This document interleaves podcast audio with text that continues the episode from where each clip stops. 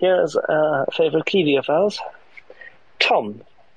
Tom, why don't you give us a little uh, background as to what brings you to Ukraine and what you're doing? All right, sure. I will. I will start from the start then. Um, so I grew up in New Zealand, but I've actually lived in Britain for most of the last ten years. I went to university in England, and when I graduated, I worked as a parliamentary researcher in where I uh, researched defence and security issues.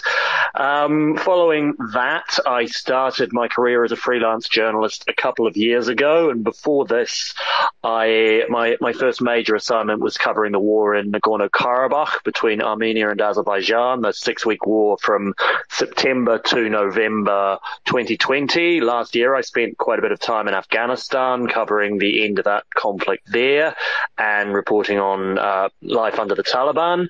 And I came to Ukraine in January. I had a small assignment just basically on what people were doing, were doing while there was all this talk about will there or won't there be a Russian invasion. And so I arrived, I looked up my flights the other day on January 22nd and I've been here more or less since, with a couple of uh, weeks in and out of country, just sort of uh, recuperating or doing some other stories. So, I mean, if you'd like, I'm happy to go through my sort of reporting history since I've been in Ukraine and what I've been doing. Oh, trust me, there'll be tons of questions. I'm absolutely certain. But the thing uh, which stands out is, of course, that having started, so to say, as a parliamentarian researcher and being on the review analysis and what I would call them the theoretical end, you took things into your hands and got some real life experience in places which are terribly dangerous and difficult. I mean, Nagorno-Karabakh, Afghanistan, that's not small fry. So you've had your fair share of war correspondent activity in live action before. Yes, it would be fair to say that. Uh, interesting when you talk about the theoretical stuff. So, I mean, I would be doing, you know, quite a lot of interviews, whether they were with MPs or whether they were with uh, generals or defence experts.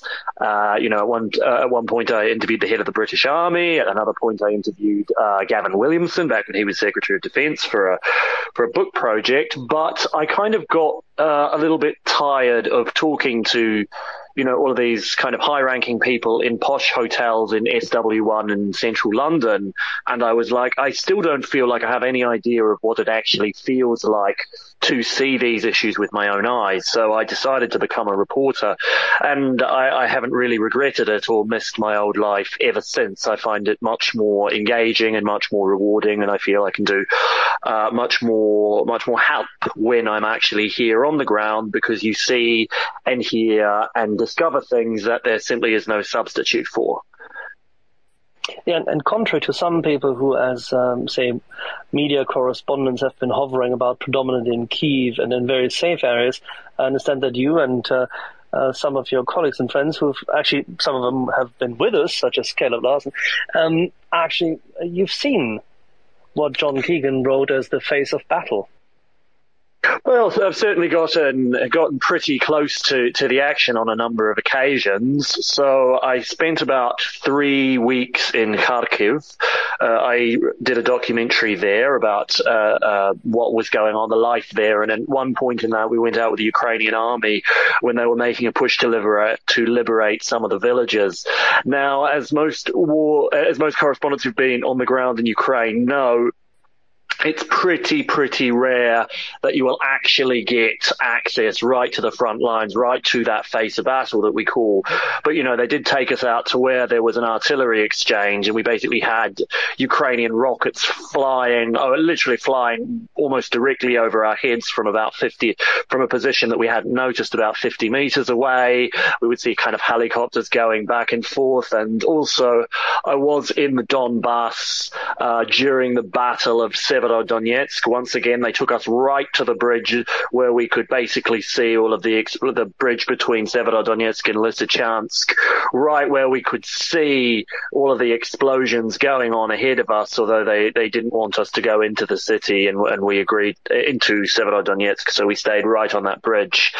Um, but I've certainly gotten close enough to see what the war looks like. And also you get to speak to a lot of the soldiers who are there. And I found it quite interesting that the soldiers who are there will often be much less guarded with you and they'll be talk much more openly and freely than say, I don't know, press officers back in Kiev might speak to you.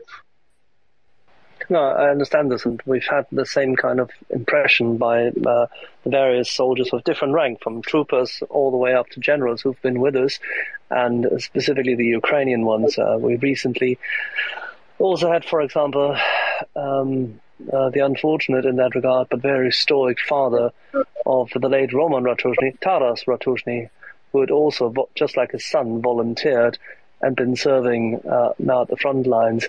Um, it takes a certain kind of people to do that, but the Ukrainians seem to accept this and seem to be, despite the fact that this is a gruesome business, be very committed, fervorous, and happy warriors.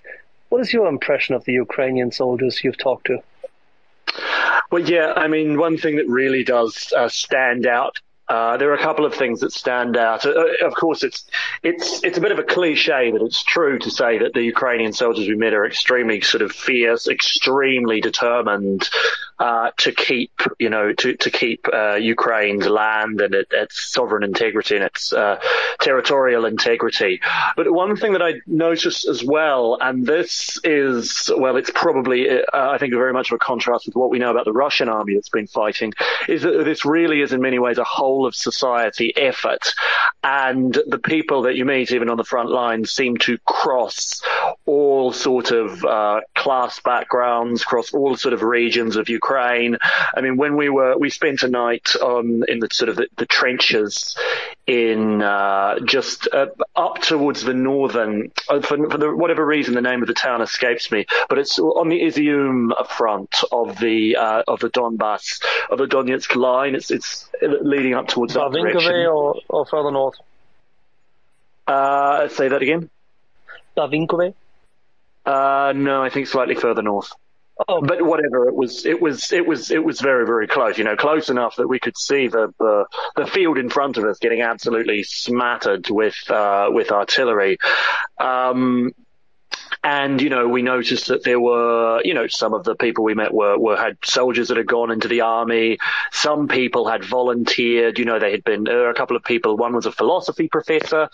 There was a couple there who, who were both lawyers who'd been in Kiev. You know, uh, one of the, uh, uh, lieutenants we met was from Lviv. Another one of the guys was from Crimea. Another one was from Donetsk. You know, others were from Kiev. It really did seem like it was very much uh, a sort of a cross section of society and in some ways, it kind of reminds me a bit of the British effort in World War One. And one of the saddest things I think is that it is, in many cases, some of the smartest and sort of most talented and most patriotic young Ukrainians that are having their lives, you know, ripped apart both figuratively and literally by this war. It's sort of the, the generation that many that grew up with the Maidan revolution as this sort of formative political experiences kind of getting torn to pieces by Russian artillery. It's real real, real tragedy in that sense, and, and, and it can really be quite heart wrenching to notice. And what we know about, for instance, the Russian army is that the Russian army tends to take most of its soldiers from like to the sort of the very, the kind of the dregs of its society, the sort of the very, the poorest and the most backward areas. Not that that excuses any of the, any of the atrocities that, that we've seen, but it's, it's very, very clear there's a big difference between the two armies. I remember, I think the saying is a Polish saying actually that, you know, we, we, uh, uh, in World War II that because it was sort of the flower of their youth that was sent to be killed, it was, we fought our enemies by shooting diamonds at them. And I couldn't help feeling that that's, that summed up a lot of what I saw in, in Donbass as well.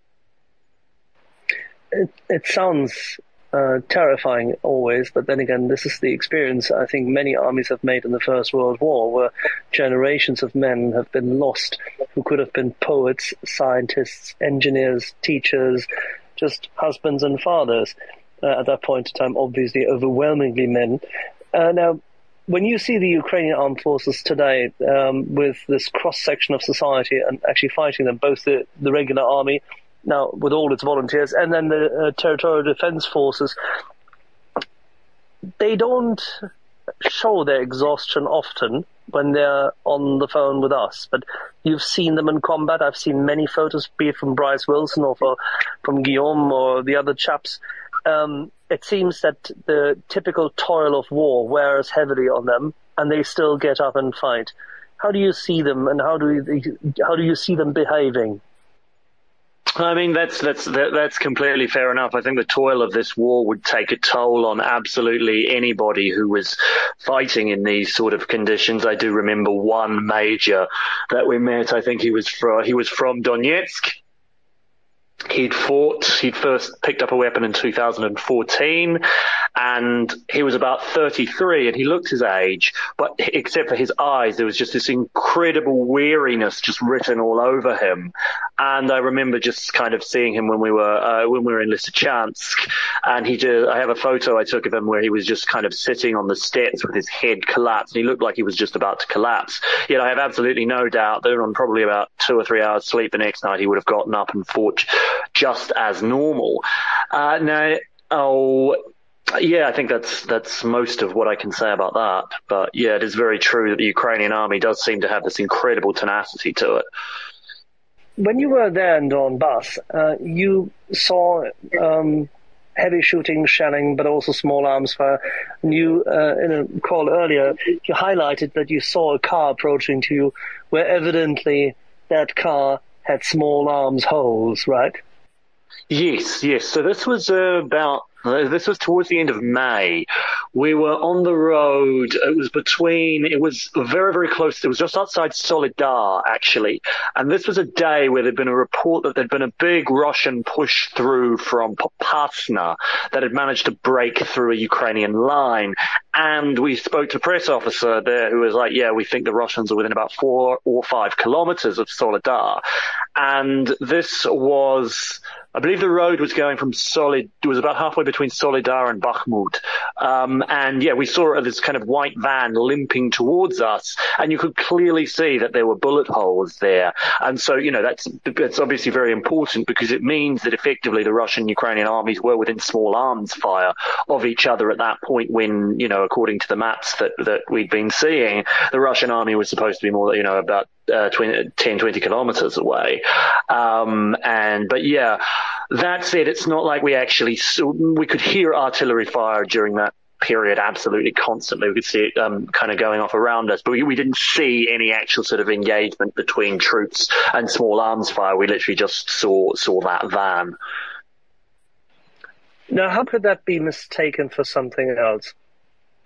Well, yeah, I know, uh, I know where you're where where you're coming from here, but I mean, there were, you know, maybe if it had just been me, I would have, um, I could have, you know, misinterpreted it. I'm not an expert in identifying, you know, particular types of marking, but there were four of us, uh, you know, a Ukrainian driver and three journalists, and we all got exactly the same impression from this car. So I'm not sure how it could be um, identified as anything else, particularly by people who weren't there to see it. That's funny that you should say that because it, it, uh, my Latin teacher or my English teacher both would have said the same thing in school, pars pro toto, meaning one part for the whole. Evidently, people who are not there but can ordain what actually has happened somewhere else whilst not having seen it, they, that's not myopia. That is not even projection. That is just utterly disrespectful to the truth, is it not? Yes, I think I'd agree with that.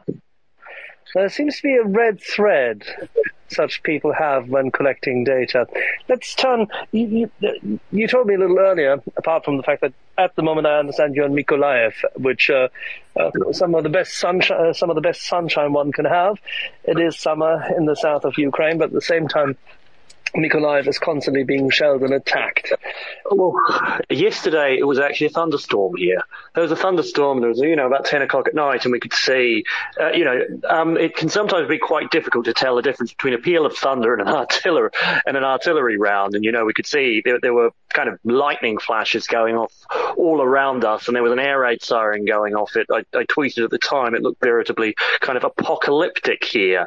And then, weirdly enough, when the thunderstorm faded you could hear the artillery, but much further in the distance. And it was kind of a sort of a very, uh, very sort of faint peal. It almost was calming in a way compared to the thunder. But anyway. No, the, the interesting thing is that you just highlighted one thing. There are things one can mistake in the fog of war for something else. And a thunderstorm, just like even the crackling of some fire somewhere, could be mistaken for something completely different. Fully appreciated, but bullet holes for shelling, which are there, that doesn't work. Now, that brings me to the other topic. Uh, when we discussed it earlier, and uh, one claim to fame is that you've actually, um, you've been with that meeting in Soledar and thereafter, you've been very close to one part of history in the making because, as we understand, uh, the makers, you can't call them quite authors, but those responsible for the most recent row in international relations, and including in this case uh, the organization of Amnesty International, were there, Kramatorsk and Sloviansk, in, in the region at the time when you, Caleb, and others were on location. Could you maybe just summarize what actually happened? Okay, happy to do that. So, I mean, if if no one if uh, is uh, aware of, of my involvement in this, do read my article on Byline Times uh, or you know online or in the recent print edition, uh, which summarizes what happened. But basically, I this was the day that we had been in Soledar during that that uh, pushback. And we were staying in, there was, I believe, only one hotel that was even open in Kramatorsk. And so everybody there was a journalist or an aid worker. And of course, what happens at every time like this is that you sort of, everyone comes back and sort of sits around the dinner table and talks about everything that happened. It's, you know, it, it, it's quite bizarre because it, uh, you know, it's almost as if you're having dinner in like a university halls of residence or something, except instead of talking about your lectures, you're talking about how close you got to being uh, blown up by shelling that day. And uh, anyway, we, we, we, came back and we, and one of the people, and there was the team from, Am- the now infamous team from Amnesty International there, uh, you know, their lead crisis researcher, Donatella Rovera, um, and a couple of uh, lo- and some of her local staff. I don't believe they were staff from the uh, from the Amnesty International Ukrainian office. I think they were they were uh, fixers, um, uh, unrelated to them, although I can't be sure on that. And anyway, we ended up getting into a conversation about what had been going on. Now, the first thing that happened that kind of made, made us think was very weird is we said, oh, look, we've just come back from Soledar and we saw a car with bullet holes in it. She's like, oh, it were they weren't bullet holes. And we are like, what do you mean? And she's like, um, no, they, it's mortar fire. It's mortar fire in, in, in, that area. And I'm like, oh, well, where were you today? And she hadn't been there that day. She'd been in the hotel. And so I said, no, we saw it was bullet holes. And she's like, oh, well, it, you just can't be right. That, that's just wrong. I'm like, did you see the car with your own eyes? And she's like, no, but it doesn't matter from that from that distance. It's mortar fire, and we kept on trying to. It, it was very very weird. As you know, there'd been three of us there. We'd all seen this, and we'd all we were all sure it was bullet holes. But she just kept telling us that no, our eyes were lying to us, and it was mortar fire. How she knew this was completely beyond me. Anyway, we we start getting into discussing the sort of work we've been doing, and the main bugbear of hers is the fact that she said, look, the Ukrainians have been putting military installations in you know civilian populated areas now, and particular, we were talking about uh, Bakhmut here. There was uh, a language college in Bakhmut that had been basically repurposed by the Ukrainians as a military base. Now, this is sort of no no secret to anyone who's who's kind of worked in the Donbass, and it should be noted that not only is this not a secret, but it's not any kind of war crime either. This is not a college that was in session. There was uh, the Ukrainians had repeatedly tried to evacuate this area, and there was a, basically what had happened was that the, there had been a civilian uh, apartment block that was over the road, and this had been hit, I believe, by a, by, by a missile. I haven't noted down in my notes somewhere exactly what it was, but it doesn't come to mind. And the civilian apartment block across the road had been quite badly damaged, although actually I don't think any civilians were killed in that strike. Although I think about uh, half a dozen uh, armed forces of Ukraine were. Now, we, she said, look, it's a clear violation of international human rights law. You cannot put uh, military installations in a in a populated area. International humanitarian law is very clear on this. Now, as it turns out, international humanitarian law is not that clear on it. It's all about proportionality between your military objectives, which in this case is defending the Donbass from, you know, the Russians turning it into you know, into each town there into another Mariupol and treating the survivors as they treated the survivors in Bucha, or it's, you know, defending the military objective here. And anyway, we sort of had, we started to get into a bit of a row. There were about, I think about seven or eight of us in the room, a couple of journalists, um, a couple of sort of mili- of ex, um, military, uh, people who are, who were working as sort of security advisors for the various teams out there. And we got into like rather big row about this topic in general. And, you know, one thing she, I remember she was saying, well, look, we, when we were in Saltivka in North Kharkiv, we saw at one point, uh, what we believe was a, you know, Ukrainian artillery piece that was firing. And, you know, the, the Ukrainians can't put something like that in a city. It's a breach of international human rights law. They need to have it outside the cities. And we're like, but, but, but how are you supposed to defend a city? And she's like, it doesn't matter. Uh, international humanitarian law is clear. They can't be in populated areas. I'm like, how do you defend an urban area without placing soldiers in it to defend that urban area? He said it was irrelevant. And that, you know, if, and, and I, I said, look, if you come out and say this, everyone is going to be like, this is, this report is screwy because everyone is going to be like, you need to make the, you, need to make the difference between offense and defense. You know, you need to come up with a credible alternative for how the Ukrainians could have defended their cities. In this case, Kharkiv, the second biggest city in Ukraine, which was being absolutely mercilessly pummeled. And anyway, I warned her that the report's uh, reaction to her report would be negative. I didn't expect it to be quite as negative, but I, I do think I was vindicated by, uh, well, for instance, one, the fact that Amnesty International today announced that they're going to bring in external lawyers to review them. So yeah, that was my contribution to the latest controversy. No, That's very good. Tom, let me hi, introduce uh, you, let me let me introduce you to a friend of ours and one of the co-founders of the report, Yehuda, um, because we've dissected uh, together with his kindness and a couple of other boys already the Amnesty International report beforehand. Yehuda. Hi, Tom. Welcome to the show, and thanks for being here. Uh, very, very insightful to listen to your experiences. Yes, we've we've obviously referred to the whole amnesty uh, situation, and uh, it's a little rich to talk about the military perspectives. We have a lot of military experts that come on here, and um, what's funny is that uh, you know, no matter where you are in any city, uh, you might have a school half a kilometer away. Uh, a normal city in Kharkiv probably has 15, 20 armories where once upon a time the Ukrainian army would operate out of, right? So it's not like they've been placed there um, to put people in harm's way. It's their country. They can have whatever they want, wherever they want. They didn't expect to be defending from those positions. So about the sighting of, say, you know, an artillery piece you mentioned, um, there are times where the military requirements, the needs on the ground, will reflect and, and, and, and dictate where things go. Uh, it's obviously, as you said, how can you defend the city if you're not in it, right? Um, that was lost on, on Amnesty. I do want to circle back to an accusation that's been levied, and that is there were there was testimony that Amnesty incorporated into its report that was gleaned from Ukrainian soldiers ostensibly being tortured by Russians. Is there anything that you, you shed any you know bring any color to that for us? Um, I'm afraid I can't really uh, add to what has been has been reported publicly about that. That wasn't something that I discussed with the Amnesty team, and I don't know how that ended up in, in, in its report. So I don't really want to speculate there, just because I don't really I, I don't have any uh, original knowledge. Um, Tom, uh, thank you for your uh, article on Amnesty. I enjoyed that enormously.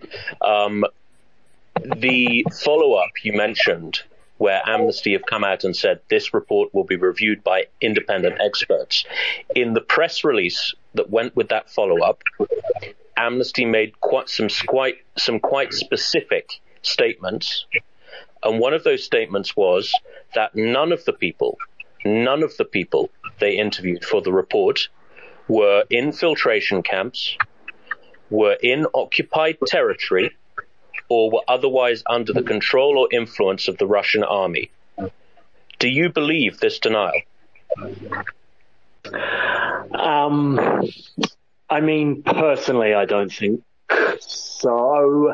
It would sound strange to me, but I don't have any evidence to back that up. Uh, as I said, it, I, I find it I, I mean, I've made so much during this whole whole sort of uh, scandal of the fact that I was, you know, that I had firsthand witness testimony. I had my, I was there on the ground and I know what I saw and I know what the people I spoke to said.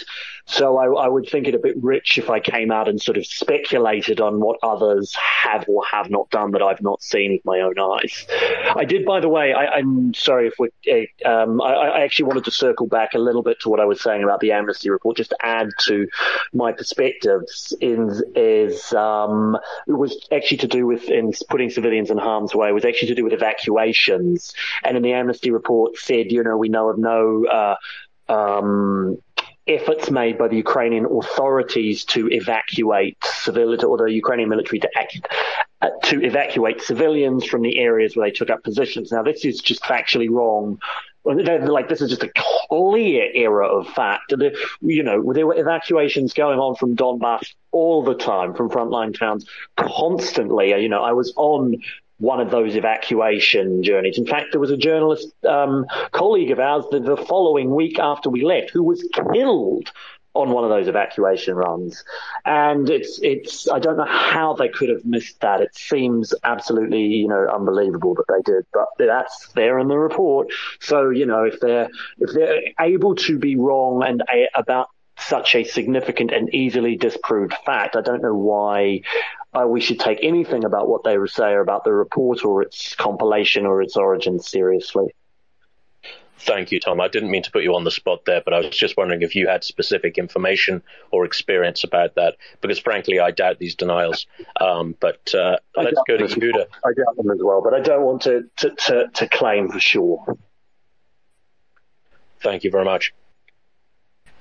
Tom, when in your discussion at that dinner table with uh, Ms. Rovera, did you hear by any chance any kind of indication that she was giving due consideration to facts, or did she have a precast, preset mind? Well, it didn't, as I said, it, it seemed like it wasn't just about sort of the use of facts. It seemed that she'd kind of made her conclusion already, and her conclusion was the Ukrainian army are putting everybody in harm's way. And it, it and when I when I tried to sort of bring up rebuttals to this, uh, one thing that I, I, I saw was, was that talking to her was a bit like talking to a stone wall. You know, if you, if you throw a tennis ball at a stone wall and it just bounces right back at you, is that she it was extremely preset in every conception that she had of the situation and would not change it. And you know, even from the very thing of being like, no, what the van you saw is mortar fire, you know, no, it was, we saw it was small arms fire. No, it was mortar fire. Like, it wasn't like, it didn't feel like anything you said you would get like a response from you would almost get kind of a, just a line repeated back to you that that no sort of alternative evidence. At no point did she say, "Oh, okay, that's an interesting perspective," or "Here's another perspective." She would just kind of repeat the same line back to us, which suggests to me that uh, that that that's uh, sort of she went into this with those preconceptions in mind, and it also does strike to me that you know um, I, I think they gave the uh, that it doesn't seem like they work with the Ukrainian military on, you know, going to them and being like, look, can you please explain the military rationale for your situations? I believe they only gave them three or four days to respond properly. It also doesn't seem like they took, you know, the objections of their. So one thing I found very interesting is, was that they didn't take the object, you know, she didn't take any of the objections of the Amnesty International Ukraine branch into account in any way, which is why their director resigned over this. And that doesn't surprise me because it doesn't seem like she was willing to take any in evidence or information that was contrary to her preconceptions on board. That was my experience. Much more importantly, that was the experience of the internet of the uh, Amnesty International local branch. Typically, when you go in country and when you try to ascertain facts, you work with your local branch very, very closely to actually find out those details which you could, as a foreigner, never sense, no matter how well prepared you believe you are. This is why you have a local team. Uh, the local team you didn't see at all whilst you were there and meeting them in Kramatorsk and the likes? Okay, there were there were two local fixers. I don't know their names or their identities. We did speak um, briefly. I don't believe they're affiliated to the Amnesty International uh, Ukraine team, no. But I don't. But again, and I, I didn't see anybody that I that are recognizable from the Amnesty International Ukraine team. But remember, I was only there with uh, in this hotel with Miss Rovera. We only crossed over for two days. It's very possible that she worked with their team in other locations in Ukraine. But you know, if she did, I'm not aware of it. I don't think she did in Kramatorsk, uh, because otherwise, I think the you know her team would have raised these objections much sooner. Isn't that quite surprising if you think about it? Because these questions have come up in recent days, and specifically after the Washington Post article by Oksana, that uh, whilst she, in her work, could never exclude that, obviously, as one would call, accidents do happen, but she could never exclude uh, the um, possibility that essentially the data on site would simply be appraised very late, meaning that Amnesty International would always review ex post factum. So if you look at it, um, she she highlighted in her article that, as she says, the Ukrainian government, for its part, has a solid, and I quote, solid rec- record of answering to Amnesty's requests. Now, if Donatella had, ans- had asked these questions from the Ukrainian government, one would have expected her to have a significant argument with the government, would one not?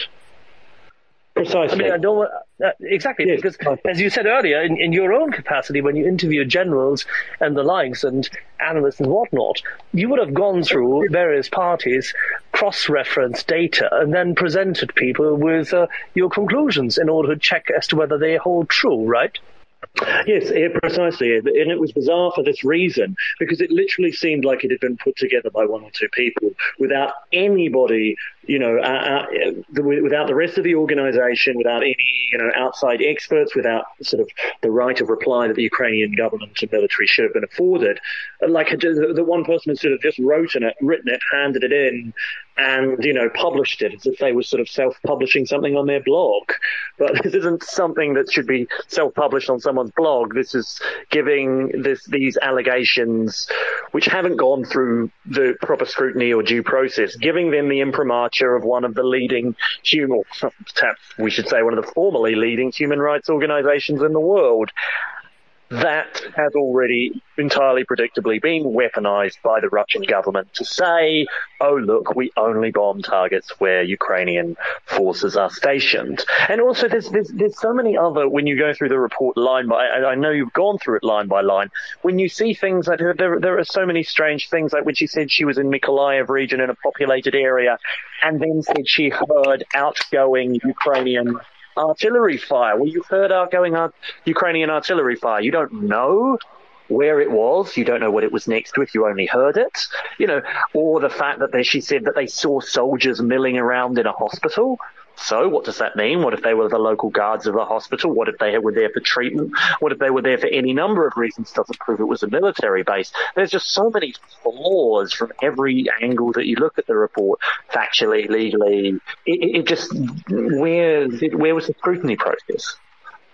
It does seem to me that there are quite fundamental misunderstandings of the law of armed conflict, like permeating this report.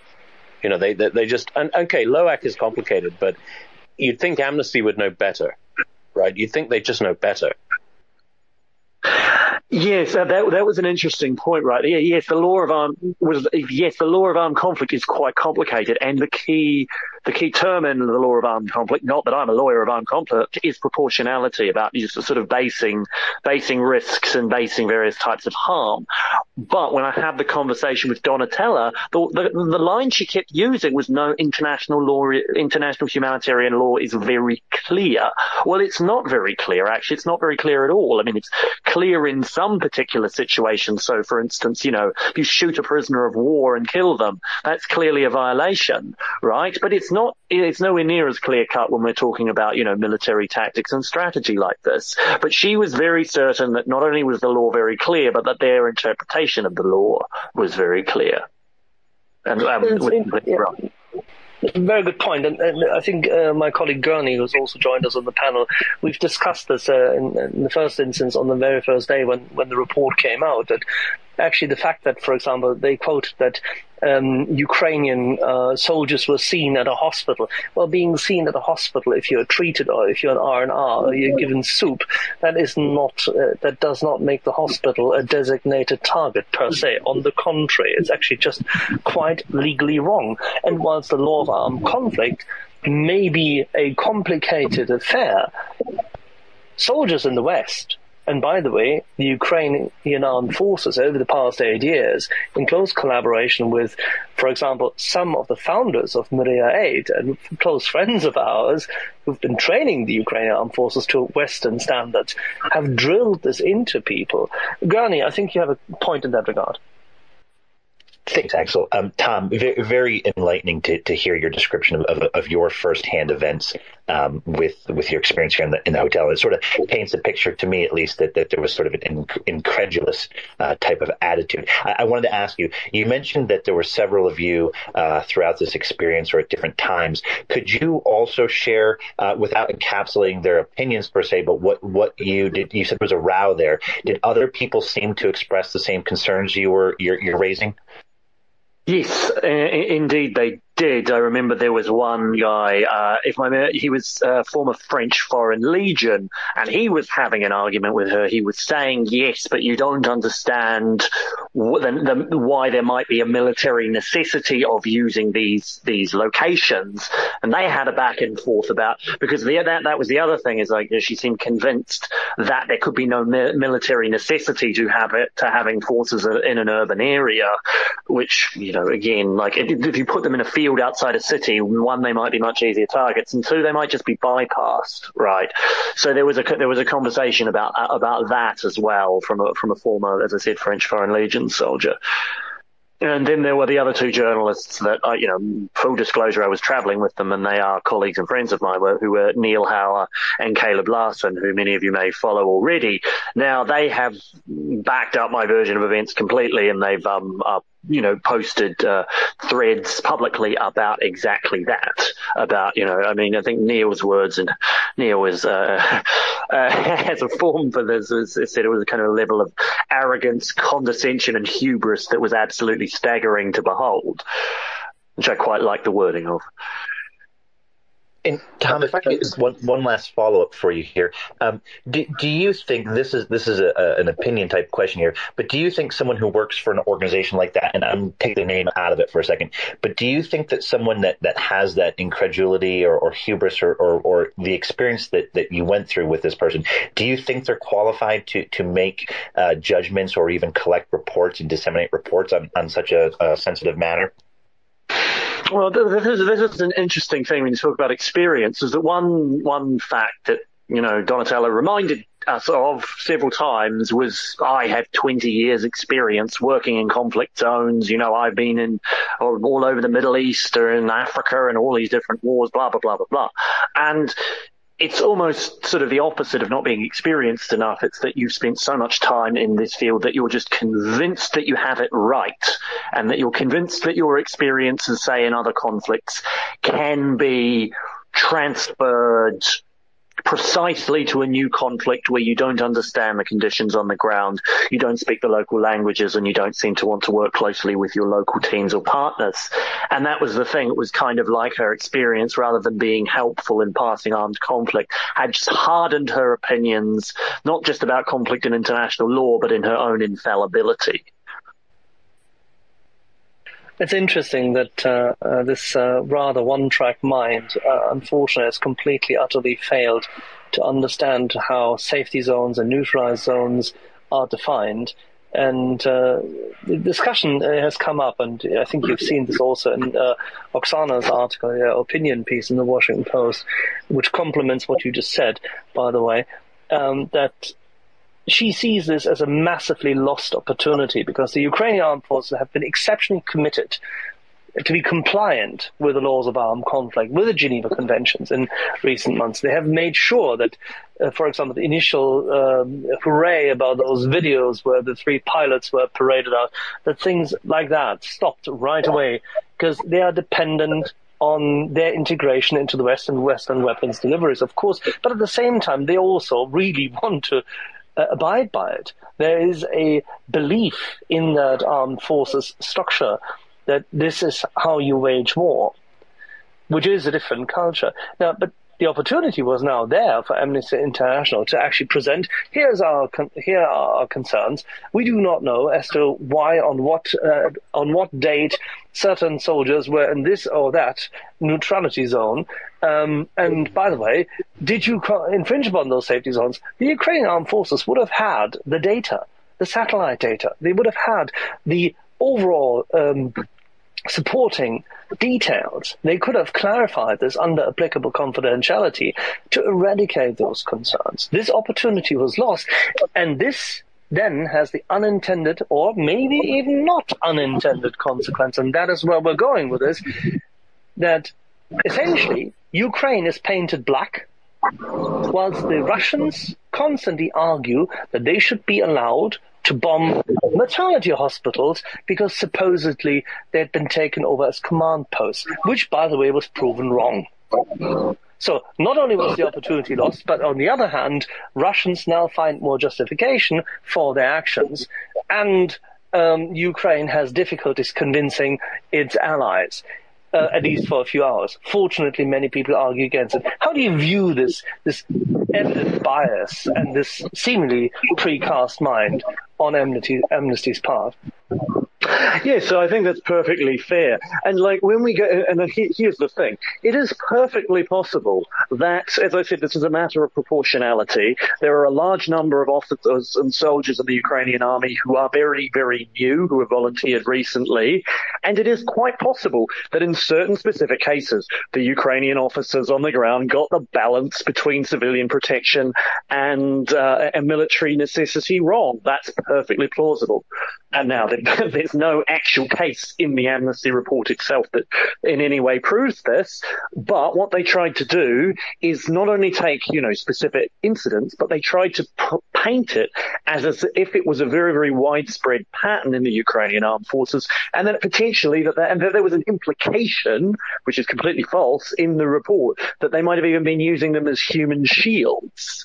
Um, and yeah, I just uh, found it quite staggering. You know, they could have easily, and this is the problem with someone kind of releasing the report with no outside scrutiny. You know, we all, as journalists and researchers, you know, have the potential to make mistakes, but that is usually why there is a, a sort of a consultative process that your articles, that your reports go through, where your editors or your um, sort of outside experts say, do you really have the data to back this up? And again, it seemed like the, the author's preconceptions sort of overrode any any sort of thought of that.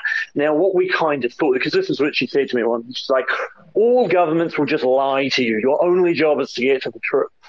And I sort of felt, well, what they're trying to do here is they're trying to say, look how impartial Amnesty International is. We are willing to call out the bad guys, whoever they are, and both sides are as bad as each other. The Russians do war crimes, the Ukrainians do war crimes. Look at how impartial they are, rather than actually trying to get to the truth of the matter. Absolutely understood, one hundred percent. Yeah, exactly. Dolman, please. Tom, I'd, I'd like you to get very concrete now, if you if you could this exercise by Amnesty to big themselves up and to insulate themselves from any future criticism by anyone, especially anyone from the absolute fringes of society. Um, who does this exercise by Amnesty hurt the most right now and how? Well, the people it hurts the most are potential Ukrainian civilians because what the Amnesty report has done is it's given succor to Russian claims um, that you know that any because the Russians now have been saying, look, any civilian building in Ukraine is is a legitimate target of ours because we know that the Ukrainian army systematically stations its troop centers in civilian buildings. But it's the Ukrainian civilians who will suffer the most by far. Which Ukrainian civilians? any Ukrainian civilians who remain in an area, say, for instance, in, uh, I guess Kharkiv is a good example because many people, it's a huge city, want to return to their hometowns, and now the Russians can effectively, you know, use the, and this is the, the line that I ended my article with, the next time the Ukrainians shall, uh, sorry, the next time the Russians shall uh, populated areas in Ukraine, they can use the imprimatur of Amnesty International to say that their actions were legitimate. And so that's why I think Ukrainian civilians are the most hurt by this. Very poignant. Um, if you don't mind, Tom, we'll go to a few questions and we'll, we'll turn back to the thread. I have a few more questions on the laws of armed conflict later. Adrian and then JJ. Hello, Tom. Thank you for uh, for being with us. Uh, well, uh, this is a subject that we talked at length. It's one of the subjects that has made me absolutely infuriated in the latest period, especially because. Um, I, uh, I, uh, my partner and friend, creative partner, she's a um, Ukrainian uh, soldier, and she's also shooting a documentary, more of a creative one. And I've got her footage just a little while before Miss Rovera published her report, and I've actually seen her uh, evacuating uh, a family of civilians from Zolote. It's uh, it's in the footage. It's, she meets a family, a mother who is deaf, and her two daughters, and they talk. And then later uh, in her material, they're taking them out uh, from Zolote to Bakhmut in a van. Um, and also I've seen footage of uh, Russians shelling Ukrainian hospitals. Uh, we're not even talking about uh, leveling entire cities. This is something we all know. Uh, I, am gonna be um, conspiratorial, uh, and I'm sorry. I know you're a journalist and you analyze facts, so I'm uh, just gonna go on the crazy route of it, um, and you can choose to comment or not to. But um, to me, it seems that any rational person looking at this war and this genocidal war would understand that the Russian uh, army is the aggressor here. That if indeed there are some instances when there are, and even that is debatable, there are Ukrainian military areas, uh, those are there because the Russians in that positions to defend those civilians because we saw in Bucha what the alternative is if they weren't. So I'm trying to understand, and I'm thinking, well, for Amnesty, it's a way to show this impartiality, so-called impartiality, and to blame both sides. It's a way for them to uh, basically sustain their business model, to gather donations, to show a potential audience that will donate, that in any war they will be quote unquote impartial. Of course, this completely backfired. But um, do you see, and you can choose to answer or not, do you see a connection between the way Amnesty reports and the fact that it's an organization without accountability? Um, I mean, there's no, uh, I guess their governing board of directors or what's it called? That's the only thing people are accountable to in Amnesty, because I doubt there is other entity they're accountable to. And uh, my question is, sorry, it was so long-winded. Um, would Amnesty researchers be motivated to portray a certain message in order to push more donations and keep up their, uh, I understand, pretty big salaries? Thank you. I, I, mean, I don't think that's too conspiratorial at all. I think it's again perf- uh, perfectly plausible. Now, I, I, what I think, as I said, is that this idea of we must be impartial, we must blame all sides, has just kind of affected the way that Amnesty International sort of operates. It's an ethos in the organisation, uh, but potentially connected to to its sources of funding. Um, and by the way, I actually wanted to go back to some of the some of what you said before about about uh, your friend who's a soldier who was evacuating civilians. It's like, as I said, yes, we all saw that. We all saw, you know, it, um, sometimes they were officially organized evacuations. Sometimes they were literally just soldiers with a car, as it was in our case when we drove to Lysychansk. And our soldier went round. And, and, and this is the other thing as well when we talk about evacuations, is that there are sometimes when civilians will literally simply refuse to leave uh, a designated evacuation area, no matter how hot or intense it is. As I said, we went to one particular school uh, that was where the basement was being used as a shelter. And, you know, the, the military guys we were with, they went round and they said, there were about 15, probably about 15 people, 15, 20 people there. And they said, anyone who wants to leave, get in this car now and we will drive you out. And only three of those people, now this was in Lysychansk at the end of May, very, very, very hard fighting going on in the area, and they evacuated the. Um, but only three people took that opportunity to evacuate at the time. Um, so you know, it, you, are completely right in that regard. As for their sources of funding, I think it's very, very plausible. Not that I could uh, ever prove it. JJ. Thanks, Axel. Um, Hi, Tom. Thanks for taking my question. Um, I wanted to follow up on um, what you said with regard to who this report hurts the most, the Ukrainian civilians. There have been several reporters um, on the ground who have come to Mriya Report, and one of the things almost everyone talks about is their poignant interactions with Ukrainian people. So, in terms of this report, what has been the reaction from the Ukrainian civilians that you have come in contact with? Yeah, very happy to for that question. So, actually, I'll, start with when we're talking about poignant stories. One that really, really uh, uh, sort of blew me away was so this evacuation I was talking about where they where they went round and they asked a group of civilians to evacuate. We took three of them. Two were quite elderly women. One was a young woman. She was 19 years old, and I asked her. And so I, I did an interview with her. And I talked to her, and she was from Kharkiv. She lived in Kharkiv, and uh, she had, when the war had broken out, she had gone to Lysychansk to be with her grandmother. And I said, you know, why why would you take such an such an extraordinary risk? You know, you're you're a, you're a young woman that uh, anywhere in uh, Western Ukraine or Europe is open to you. You can go anywhere you want. And she said, well, you know, both my parents died at a young age. My grandmother raised me. She's all I have left and I will kind of stick with her till the end. And she stuck it out with her grandmother in, you know, under a building uh, in, you know, in a basement for two or three months under absolutely terrible conditions of warfare, you know, and, and, kind of wouldn't leave her grandmother, even though she could have at any point chosen to go to safety until her grandmother was was ready to leave.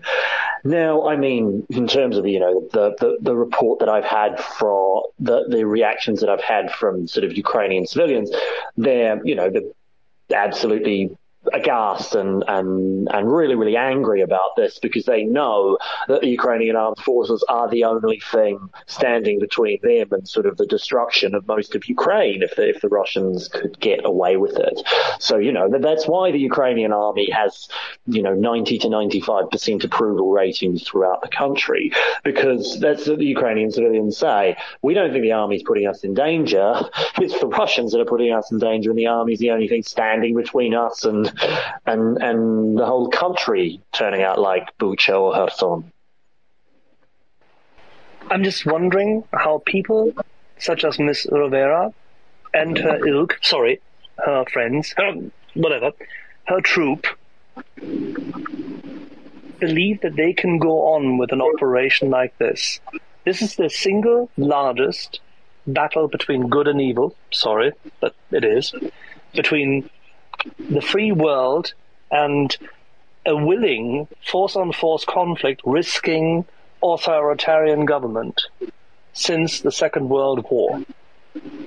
It is the single biggest force on force conflict we can currently imagine, and we see a genocide.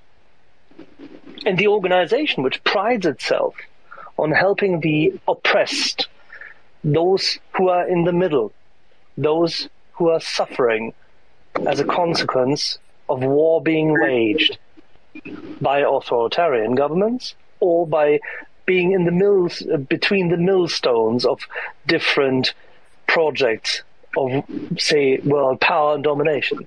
That specific organization fails on the facts not even on the interpretation, it fails on the facts and then the interpretations, and then has the chutzpah to yet again project evil upon those who defend themselves. I think yeah. the self it is the self liquidation of Amnesty International and it, itself disenfranchising itself from its donor base? Well, I mean, yes, but entirely. And one, and when you say chutzpah, I think that the the most obvious example of that was when you know Amnesty Secretary General tweeted out that you know Ukrainian mobs and trolls were attacking them for their report. It's because in in, in the organisation's senior leadership's mind, there is Amnesty is the impartial organisation that is infallible, and all criticisms are de facto by trolls and mobs because who else would criticize Amnesty International, such a perfectly impartial organization, despite the kind of what, what we've now revealed, um, you know, has been revealed to be an extremely sort of shoddy process that, uh, that it operates by. You know, Tom, uh, we're talking. Uh, it's it's interesting for some of us. Oh, uh, ch me there, Axel, please. Um, when it comes to uh, I wanted to ask, I had to drop off earlier. Sorry about that. Uh, one of my questions was about what the interplay between the different Amnesty International subgroups are. Um, what you saw or heard, or uh, how, how, how marginalized was Amnesty Ukraine? Um, uh, as much as they say, obviously this, the head of it resigned. Can can you speak to anything about that? Uh, once again, I think my my interactions with Amnesty International over this were were restricted to those couple of days in Donbass. I, you know, uh, I don't know the Amnesty U- Ukraine team in anything more than passing. I have absolutely no reason to disbelieve what uh, what they said in their resignation letters, what the head said in her resignation letter. And but the reason I say that is simply because her her when I read her letter, I'm like, yes, exactly. That mirrors my experiences exactly. The fact that, as I said, uh, you know, she felt like she couldn't make any sort of impact on Amnesty's conclusions. And, you know, neither could we, when in our discussions with them, make any impact on their conclusions. Do you think this is okay? So Amnesty International, a lot of people don't know, didn't begin as a human rights uh, monitor, right? It, it, began as a uh, as a it would speak out for prisoners of conscience around the world, and it somehow morphed into something a little different. Um, and and I, I, think a lot of people are starting to raise those questions: Are they really well suited for this task? I mean, the people that um, you know, uh, staff the organization, uh, there have been accusations, you know, for example, of extreme bias towards other countries in particular. Uh, you only have to look as far as the Middle East, and uh, uh, I just wonder if, if any if any of that colors their perspective. I know it's I don't want to sound conspiratorial, but um, the Russian, for example, the Russian Foreign Ministry released a, a tweet. Uh, um, slamming the Europeans and the West for daring to consider a visa ban on Russians, and and they said, and it was quite shocking. So they they actually this was their post. I'll paraphrase it. They want to ban. Um, they want to ban the uh, Russia uh, tourist. They want to ban visas for Russians. This is perfect example of uh, racism and fascism and Nazism. And then it said the following, comma and you keep asking us how a Jewish president of Ukraine could do could be a Nazi. Wow, what an insane like the, the A to B to Z. It was the craziest thing. Now, is there is there uh, the same people who who tout this type of uh, rhetoric in the Middle East?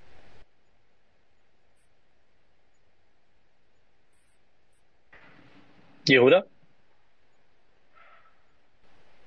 Okay, uh, I'll reset him.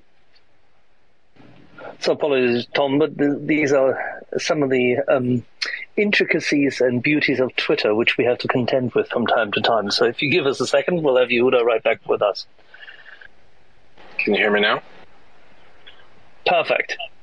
Yes, I couldn't hear Tom's answer. I don't know where I got cut off. I guess what I'm asking is that you know people look at Amnesty's, Amnesty International's um, track record in the Middle East, where uh, arguably there are plenty of other countries with a worse, say, uh, uh, human rights record than Israel, but yet it's the focal point of it, and it can seem to do no right, even when it's faced with a you know a literal terrorist-led government Gaza, um, and they're often 100% on the, the receiving side. And a lot of people see similarities with Ukraine. Uh, that's where they feel amnesty is going, that uh, Ukraine can do no right. Uh, does this, is, is this, is this a common thread? I mean, we're seeing it a lot more. And, you know, you have the, the weirdos and the extremists, anti-Semites on both sides of the divide, um, who generally, you know, you know, use the same tropes against Zelensky as they do against Israel. Uh, is there is there is there a relationship like uh, uh, Ukraine gets uh, attacked for for defending its cities from within its cities? Um, it's not the same conflict, obviously. There's a complete different uh, parity in, in the Middle East, but um, that's. I want to know if you if you would speak to that, or if that is a bridge too far, is what I said before I got cut off. Um, again, something that uh, I'm not. I'm not saying that these comparisons are wrong. I'm a bit loath to speak directly to the situation in the Middle East, particularly with Israel and Palestine, simply because I've never covered it. You know, it's it's not a it's not a con. There's so many sort of thorny issues there, and I haven't anything more than an amateur's knowledge, and I have never covered it on the ground.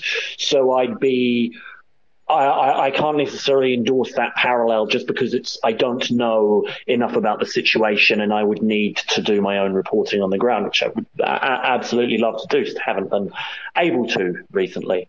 Um, but yes, so again, one quote that kept on coming back to me just because of its absolute absurdity was when Noam Chomsky of all people said it's literally impossible for, you know, people in the West to discover or learn anything about the Russian point of view on this issue. It's absolutely ludicrous. And when you do look into the Russian point of view on it, these issues, it is things like this, where a tourist visa ban is compared to Nazism, or where, you know, the, Ukra- the Ukrainian wish to have its own sort of sovereign nation is compared to Nazism. It is just kind of these absolutely outrageously ludicrous claims that can't seem to me to, to come from any sort of rational mind or from within, anywhere within their own echo chambers, really. Now, fair enough. So the problem is that, that whether Amnesty intended for it or not, the report adds fuel to that fire, right? It uh, is credence. Yes. Yes, yes. I also want to say, look, I know it's not popular at all to defend Amnesty International at this point, but it, it, they have done reports, you know, criticizing Russian war crimes as well. Like, it, it, needs to be pointed out, not everything that they have said has been something like pro-Russia or pro-Ukraine. They have, and there have been other researchers from Amnesty International, including from their local branch, that have pointed out Russian war crimes. It just happened so that in this report that it just, they got completely the wrong end of the stick and really did add fuel to the fire of Russian claims. Right, and, and just to be clear though, and fair, um, if, if in a Ukrainian you know, Ukrainians sited a position in a city to protected citizen. Uh, there's at no point is it even remotely close to Russian soldiers raping eight-year-old girls and cutting the genitals off of uh, wounded soldiers, right? So they should be getting the lion's share. In fact, it should be almost 100% to zero, right? And that's the problem. Yeah, precisely. There is like absolutely no comparison with, you know, Ukrainian soldiers not drawing the proportionality uh, of military necessities versus civilian protection with, yeah, kind of mass execution and, and um, sexual violence that has occurred in areas that the Russians have occupied. There's just no, there's no moral comparison in the slightest. Yeah. No, it's crazy. Uh, did you want to grab a few questions from the audience, Tom? Uh, absolutely, sure. Okay, let's go. Who, who's next? Uh, I like Wendy has been waiting a little while, and Carl as well. So. Thanks, Axel. Thanks, Yehuda. Um, thank you for this space and having having Tom on. Uh, I have a comment and a question. Uh, it is a, it is a question which might have already been answered before I hopped onto this excellent segment. A feature of this Russian invasion of Ukraine has been the systemic deportation of by the Russians' own figures, 3 million innocent Ukrainians into Russian captivity. The places of detention Russia has transported these Ukrainians uh, to have been termed filtration camps. On the Amnesty website, this organization asks for donations using stories such as a Zimbabwean woman whose quote, phone call from Amnesty saved me from rape in prison by the Zimbabwean police. On the Amnesty Twitter page, a simple search for filtration camps demonstrates that they have made no comment or statement whatsoever on this war crime. So why has Amnesty purposefully done nothing on this war crime of 3 million deported innocent Ukrainians? And would you say that by their silence they are complicit? I mean, I can't answer why Ukrainian, why uh, Amnesty has made no comment on what you correctly point out as one of the, the sort of gravest crimes.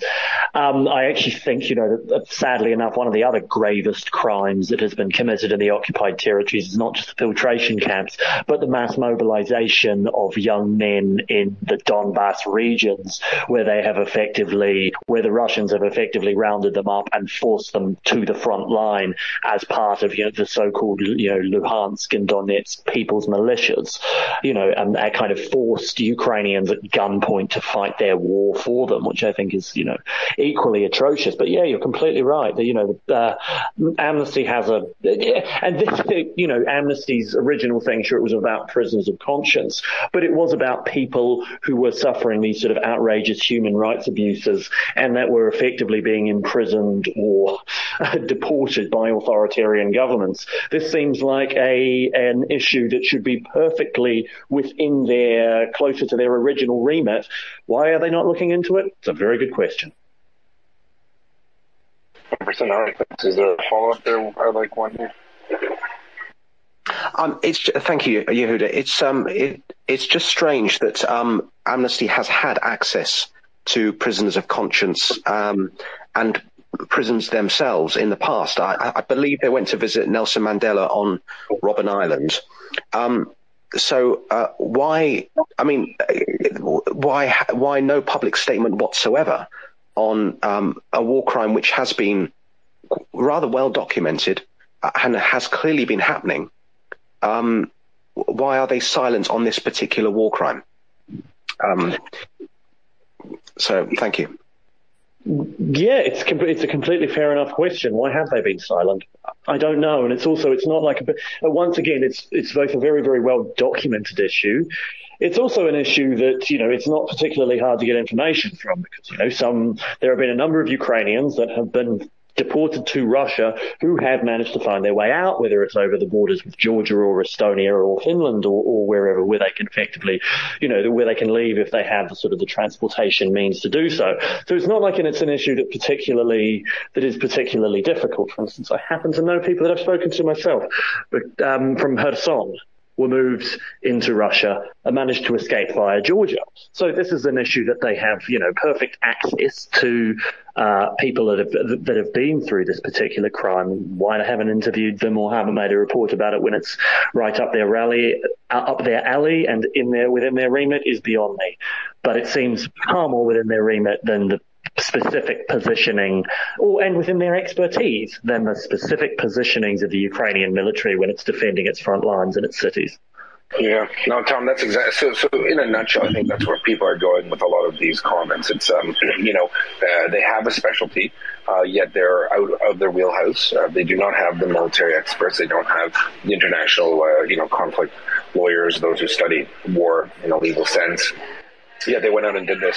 Um, the, the, the, actually, actually, if I if if I can stop you, the thing is, they actually they actually do they actually do have people like that on their staff or within their very, very, very eh, or people that would be very, very easy for them to contact. Do you think there will be any sort of human right, human rights professor or lawyer in the world with Amnesty International called up and said, "Hi, we want your opinion on a contentious report we're about to run." They do have access to all of these people, and they chose not to speak to these people. That's yeah, that was and my point. So they, they have access, they just don't. Yeah, that's what I meant. I mean, the point is they didn't utilize the resources that would be available to them, and the low hanging fruit, such as you know prisoners of conscience, they've not even touched. Um, there is kind of an, I think, a very uh, deep. Uh, there's a belief that a lot of people hold that, that the people who, who make up Amnesty, though, the, the stakeholders, might very well look at it in a, a Chomskyan point of view that this was NATO's fault and the West's aggravating Russia. And I think I think they picked a side in a way. That's what I'm trying to say. Uh, and that's the, that's just kind of the vibe that we get from our audience. I uh, just wanted to throw that at you, and then we'll go over to Carl. Well, speaking of um, speaking of, of, what you're saying, is that the one thing that I found very, very interesting was when I was writing my account of what happened, and I sort of checked Twitter, and I saw a that uh, trailer for the CB for that extremely strange CBS documentary where they quoted one particular volunteer as oh from a couple of months ago as saying oh well you know we only think 30% of the humanitarian aid we get makes it to the front line and then they had Miss Rovera on as a guest, as an expert witness saying, yes, it's true. We don't know where any of these weapons have gone. They could have gone anywhere. Now, one, the Ukrainian, uh, you know, the United States, United Kingdom, and Ukrainian military do not share with Amnesty International the logistics chain of weapons going to the Ukrainian front lines. It's one of the most closely guarded military secrets in the world. And two, this is literally echoing Russian propaganda very, very closely of why we shouldn't send weapons to Ukraine. This is what the Russian government's line is, you know, that one, these weapons are going to be useless, or two, that these weapons are going to fall into the hand of criminal gangs and there's no way to trace them or whatever. And here she is, as an amnesty researcher coming on and backing that line up in full. And the sort of the reaction to that was so bad, uh, both from the, from internationally and from the Ukrainians that had put, participated in that documentary, they actually had to withdraw that trailer and said, actually, no, we've got to go back and recut this documentary because we've gotten it wrong. So if this was a one-off incident where uh, she had just gotten it wrong on this particular aspect of um, you know Ukrainian of the actions of the Ukrainian armed forces, perhaps you can overlook something like that once. But this second appearance suggested to me that she had a specific agenda. And it was just really strange that agenda line had to happen to line up with much of the Russian narrative. No, hundred percent, and that's where we're going. So it's like once could be an accident, two or three times is a pattern, um, and that's one of the one things that you know got a lot of our ears perked. Right, we were like, wait a minute, because that is Russian propaganda. Like you know, they're selling it on eBay. That's actually what the Russians say every day. That HIMARS are being sold on eBay. The strangest thing I've ever heard. Um, yeah, let's go to Carl for a question for Tom. Uh, hi there, fellow Kiwi. Um, yeah, when I listened to your um, talking about your interactions with this Amnesty researcher, and uh, just kind of how there was this disconnect from reality, right? You didn't listen to anything uh, that, that you would say, or even things that were obvious in front of your eyes, whether the the, the holes were bullet holes or mortar holes, and just you know kept on repeating uh, the, the, the same rhetoric over and over. It just reminds me of uh, Upton Sinclair quote that says it is difficult to get a man to understand something when his salary depends on his not understanding it. And but I just don't know. You know, is this is there something more sinister uh, going on, or is it just some sort of ideological uh, rigidity that kind of just played out in a certain direction that uh, put the blinders on? I mean, to me, it suggests ideological rigidity, and I think the sort of the the Agnes Callamard tweet about mobs and trolls, it was just kind of this mindset that yes, they are right the whole time, because I would have thought that you know this was, and that was so obviously stupid, and they, I, I hope at least, have lost quite a lot of money and quite a lot of donations over this very issue. It's it suggests to me that it's more ideological than than monetary factors. Though once again, you know, um, it's, it's, it's, sometimes it seems like I'm thought of as sort of an expert on Amnesty International when I most certainly am not. Um, but I can't, so I don't know enough about their funding trails or anything like that to speculate that there were darker motives involved. Or it's certainly an issue worth looking into. Well, one could be very sardonic in, say, in saying, as a conclusion, that essentially Amnesty International is fighting for its life because if the authoritarian part of Mordor is being fought off now, there will be much fewer sources for other terrorist states where Amnesty International then has to save prisoners and protect civilians. In that regard, maybe there's just an institutional motive. But then again, I would never go that far. That would be unfair, would it not? JJ. Thanks, Axel. I wanted to actually ask Tom about some of his other reporting, so I'm not sure if you'd like me to defer to Tim or do that now. I, I wouldn't mind answering some questions on my other reporting. Actually, yes. Okay, fantastic. Um, I asked this question um, a couple weeks ago of uh, another wonderful um, reporter that was here. Um, and it's uh, what types of stories are you being asked to work on, and what types of stories would you like to be working on right now? So I'm actually quite lucky, uh, both as a freelancer and both uh, with my clients that I, I, do have, that I'm very, very free to choose my own topics and my own stories.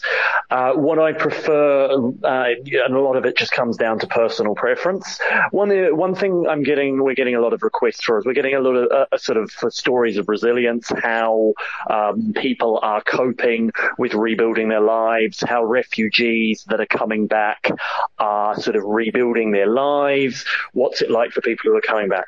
Now, what I would be very interested to work uh, more on actually is I'm very, very interested to know about more about what's going on in the occupied territories. That's that's what I think is is is really really going to be crucially important going forward. Is to what tactics the Russians will use to sort of keep those populations, you know, had to, to keep their foot on the throat of those populations more than anything. Um, uh, I mean, for instance, uh, what, right now I happen to be working on a story about, you know, what, what the, what the, about the military situation down in the south in Mykolaiv and what the uh, potential for, uh, retaking Kherson Oblast is within the next few months. Um, and I'm also, of course, very interested to go back to the Donbass and see from my own eyes how things have changed. You know, have the, the sort of the Western weapon systems that have been promised, um, you know, and delivered in many cases, have they managed to stop the Russian advance, or does it look as bad on the ground there now as it was when I was there in May? Um, but yes, I'm quite lucky that uh, because this is a topic where there is still quite a lot of interest in, I'm relatively free to choose my own topics and my own interests. How did your project go today? How did my pardon? Uh, we had a call earlier today, and then you said you would be off for, uh, to go for another project, uh, and then in the coming days be in the region of Mykolaiv and looking at Kherson. Oh yes, so uh, I mean it was it was uh, you know just it was a fairly ordinary reporting day where we, where we've just been speaking to people. So the, the, the project specifically, will hopefully will be out next week. Will be sort of you know it's it's a number of young people who stayed in Mykolaiv the whole time, whether it was to volunteer or to support their family members. You know what's it been like living under sort of six months of Russian bombardment non-stop? How have you been able to keep living your sort of normal lives?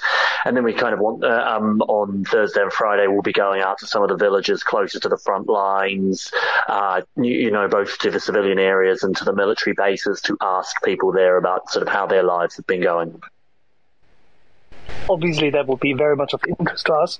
And um, as we said earlier today, if there's a chance that uh, when you return, that uh, maybe on the weekend or whenever it's convenient, we could talk about this because there's a sincere interest both in the experience of the people under indirect fire bombardment as well as those who are now closer to the line of contact. Some of them have actually escaped uh, occupations, so the project topic that you just highlighted. I think we have one more question from our colleague, Imperius Guardsman, and then maybe we can jump back to that. Oh, yeah, yeah. Uh, my question was actually off the back of uh, that CBS documentary you mentioned because the reason uh, it had to be retracted was because the aid worker that uh, was interviewed uh, saying, you know, uh, we don't know where the aid is going was actually discussing aid in terms of uh, the wider work done by international organizations and the like, and, and sort of trying to highlight the inefficiency of some of the larger organizations in actually helping Ukrainians.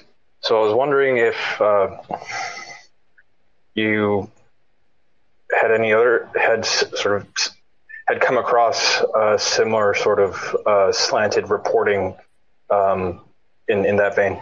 So uh, I think the problem with the CBS documentary more than anything is that it, there can sometimes be a problem where when journalists get like one what we think is the money quote, which they seem to in that regard, they just use that to describe their entire reporting, and then their and then their reporting sometimes becomes slanted around that one particular quote, which might be taken in this case well out of context, or to refer to something that you know they that they didn't understand what it was referring to, which it was in this case.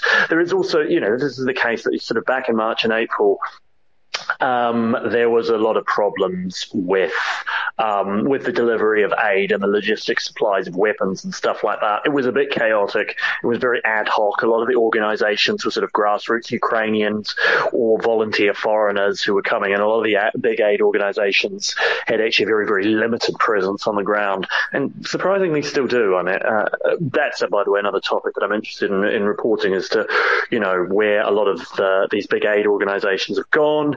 Um, I can't think, uh, unfortunately, off the top of my head uh, of any other examples of slanted reporting like that. However, you know, having worked in news organizations, I can very clearly see how that's come about. They found what they thought is the big scoop or the money quote, and they've decided to run with it as the sort of lead advertisement for their work without actually going through and sort of soberly checking the facts and being like, ah, oh, this doesn't actually mean what we thought it would mean or what would be the most dramatic for it to mean. Thanks, Tom. Tom, I have an idea. Can we get a commitment from you if you do go into the occupied territories there, or um, if you get a chance? That would be difficult. Yeah, as a reporter, I'm sure the Russians are welcoming reporter. I'm just kidding. Uh, they're probably yeah. not.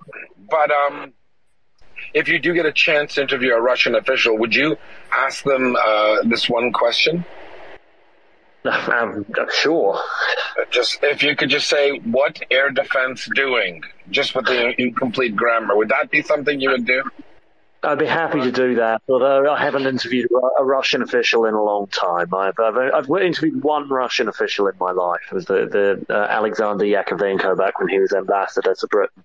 That's a story for another day. No, that we'd love to. I'd be happy to ask anything like that. Well, you, have you've seen you've seen the comments, right? What air defense doing? It's, course, of course. Just for our audience, uh, I've recently got into it, so I think it's uh, it's hilarious. Um, okay, uh, let's go uh, full house here. A lot of people are coming coming up to talk. We have a Chomsky fan, apparently. I'd, I wouldn't mind hearing what he had to say to you. Uh, or maybe not, Tom. I don't want to bother No, no, no, no, no. I'd be very happy to hear what a Chomsky fan had to say to me. Yes. But particularly if someone wants to defend Chomsky's comments on this, I'd be happy oh, to, to, oh. to, engage with him on this. 100%. All right. He's, uh, let's go. Uh, Tim, just wait out one. Let's go to, uh, retired vet. Uh, yeah. You have you have a comment? Did you say Chomsky? Yeah. I was going to comment. Yeah. Some, but did you did you mention Chomsky, whom I admire? Uh, yeah, I guess uh, we're not all perfect, right? So what's your what's your ailment? Let's go. No, okay. So real quick, uh, I was going to say that um, or, or ask the question. Uh, my when I've been following this war, it looks like uh, NATO is pretty much overpowering uh, Russia. Okay, you know they have more advanced system, more et etc. etc. Yeah. So. Uh, Let- let's just uh, because Tom's time is limited. So no, I, I, I, I, would I, I want to hear I want to hear this question. I, uh, yeah, yeah, no, I, want him to answer. Yeah, but in relationship what Chomsky's position is on the war, I think Tom would love to hear. Please go ahead, unmute your mic there. Yeah, I was just basically asking. Uh, we have the more uh, power, uh, exa- uh, you know, um, whatever you want to call it, uh, uh militarily, uh, diplom- diplomatically, we have more power, right? The West. Uh, my question is, when when I began to watch what happened in Ukraine, uh, I followed some generals on here on uh, Twitter, and they uh, claimed that they were so way outmatched by NATO. Okay, my question is real quick: is do you think that we NATO is slow walking this?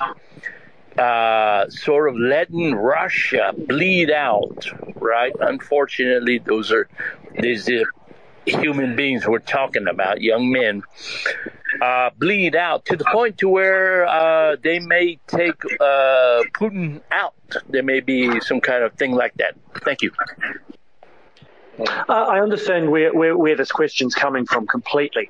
No, it's not my view, but I have heard it from people that, that uh, I can't name that you would would wouldn't hear expect to hear that from, including Ukrainians who uh, who have been uh, in some cases sort of uh, worried about the slow pace of weapons delivery. I think like one Ukrainian soldier was said to me, you know, we get just kind of enough weapons to keep us in the fight, but not enough to necessarily win this war. Uh, no, I think that a lot of the, most of the problems come from the fact that one, the logistics chain is very very hard to do when the Russians want to target them. Uh, two, it's it's not just a shortage of weaponry per se, but it's actually a shortage of ammunition. You know, countries don't necessarily want to give all of these weapons and all of this ammunition and gut their own, uh, gut their own existing capabilities. However, as I said, I have heard it from Ukrainians that they worry that the, that these weapon deliveries are being slow walked. It's not my view but it's I think it's a it's a reasonable discussion to be had, and I can understand the other point of view. I, I think as well, coming from the Chomsky world there, that the individual was referring to, and you heard it in his voice. He said NATO was doing this. NATO's not doing anything. NATO didn't attack Ukraine. NATO didn't make Ukraine defend itself, right? So there's uh, we always want to be careful about some of those comments, right? Because at the end of the day, if you want to, you know, Chomsky and all those types make this look like this was a pre-planned war by NATO to to drain not Ukrainians, but to drain Russia. And that's just uh, a silly conspiracy because Putin still invaded Ukraine. Um, the Ukrainians just impressed the world by not dying, right? Uh, well, I, I mean, I, one thing I've never understood about the sort of, oh, but NATO encroached to Russia's borders or whatever. Well, there's a number of problems I have with the argument, starting from the fact that, you know, what ha- NATO expansion should be a matter between NATO and the countries that wish to be part of NATO, should have nothing to do with Russia. It was two was the fact that, well, okay, NATO expanded to the Baltics and then never brought any other countries uh, on Russia's border in until Finland and Sweden joined simply because of the war in Ukraine. You know, NATO was not encroaching further since 2008. You know, they when NATO declined to give Ukraine a membership act, action plan in 2008 in, in exchange for an airy fairy promise of yeah maybe one day we'll let you in. Well, uh, NATO never proved any more of a threat to Russia after that particular period. However, Russia proved much more of a threat to its neighbours. Invasion of Georgia, the annexation of Crimea, and the flaring up of the war in the Donbass. So yeah, that's that, that that's my perspective on the sort of the it's all the fault of NATO engagement uh, in NATO enlargement. Yeah, no, thanks, and that's that's exactly what uh, Mr. Chomsky advocates as well. I uh, can't stand the man myself. Uh, Tim, or Doman, Tim or Doman was up. Yeah, I, I, just want to make a very minor point, if I may. Um, Russia itself likewise realizes that it's not in the slightest threatened by NATO, or they wouldn't empty their garrisons in Pskov and Kamenka and everywhere else on actual NATO borders. Sorry, Tim. So thank you so very much. This has been uh, one of the most engaging and interesting conversations I've heard on here. Uh, so thank you so much. I have one last question, returning briefly to your favorite topic, Amnesty International. Do you feel that Amnesty International has been politically compromised on an institutional level at this point, or do you believe this was just one fuck up? Um, again, not having been an expert on Amnesty International, it's it's difficult to say on this topic. Look, look, look. I would be willing to go back to and and you know in the future if they release a report on I don't know taking a conflict at random, the Tigray war in Ethiopia. I would be willing to read an amnesty report with an open mind and say, okay, have they done the proper research? But I would be, I would never see the conclusions of an amnesty report again and be and believe them. I would have to, you know, know something about it myself or go deeply into the into the research, the report. But I would be willing to read reports specifically by other researchers with an open mind. However, as I said, it did very much worry me that the organization secretary general's first instinct was to dismiss this completely out of hand, which does suggest that this is an institutional problem and not. And the idea, you know, put it this way: the idea that this was a one-off fuck up didn't seem to cross the Secretary General's mind, right? her her belief seemed to be that her institution was infallible, which speaks to it being more of an institutional problem than than than, than a one-off. All right, I guess we have Katie. Uh, yeah, hello. Uh, hello from Finland. Uh, uh, the, the, this uh, kind of question about the, the whole question about these soldiers uh, uh, being in middle of the civilians for us Finns is a little bit uh, strange, at least for me. I, I, I never never did military service. Uh, I, I did uh, my 13 months uh, in the in the non-military service uh, due to personal reasons. But uh, but all my friends have gone to the military, and and um, and I have lots of um, good memories about Ukraine that um, I, I did back uh, 2015. Uh, fairly large project with some Ukrainian coders and had a really really um, enjoyed the experience and ever since have tried to try to uh, make another project with them but uh, unfortunately that hasn't uh, appeared. But I had a chance to visit the guys uh, twice once in Kharkiv in the winter watching all the Ukrainians slip around and and then other day, other in the uh, later in May in Odessa, and and I'm I'm thinking about those guys, and and and uh, they were fairly young guys, and I, I don't know if they're I I didn't keep in touch, unfortunately. I don't know if they're serving in the military at the moment, but. Uh, when when we are talking about soldiers, we have to remember that these these guys are, are our our sons, our brothers, our our friends, they are not not just soldiers. Did we lose Callie there? Yes, we did. Yeah. Um, let's steer back to let's steer straight to Carolyn before she loses all the. Yeah, go ahead, Carolyn. We lost you, the other fellow. Go ahead, Carolyn. Hi there, thank you. Sorry we lost you, um, Carl there. Hi Tom, um, thanks very much for accepting the invite to come to Mriya Report. It's, I am, I certainly find it absolutely insightful and your, your commitment to, you know, authenticity and, and uh, fact is well received here. Um, I had a, a a query around. Um, you mentioned that you know you're quite lucky. You have some freedom to report on what what you would like to pursue, or or themes emerging. To, to what extent do you experience any editorial lines that you perhaps can't cross. For example, we've had people mention in the past that um, genocide and explicitly calling out genocide is something that they found pushback on. Do you do you have any experience with that happening with any reporting that you're doing, or any any pushback to any extent from from clients? I I don't I haven't actually. I've been um, you know fairly. Okay, but one thing I'm not going to work for a client if they come and they tell me to push an ideological line. That's just you know not. Uh, I, I'm kind of not a paid a paid copywriter. I'm I'm a journalist.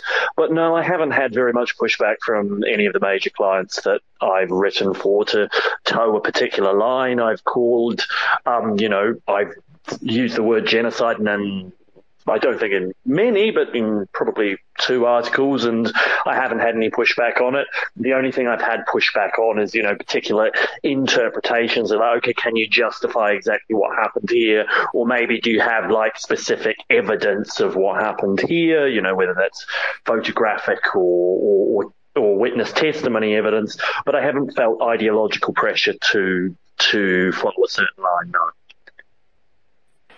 Excellent. All right, let's go to Gurney.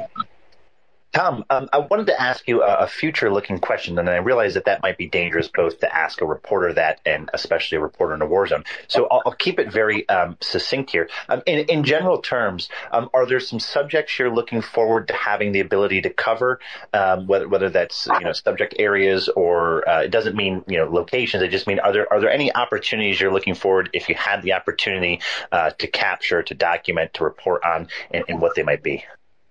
Uh, I think, yeah, I brought this up earlier in the earlier in the, the episode, I'd be very interested to know more about what's going on in the sort of the uh, Russian occupied territories.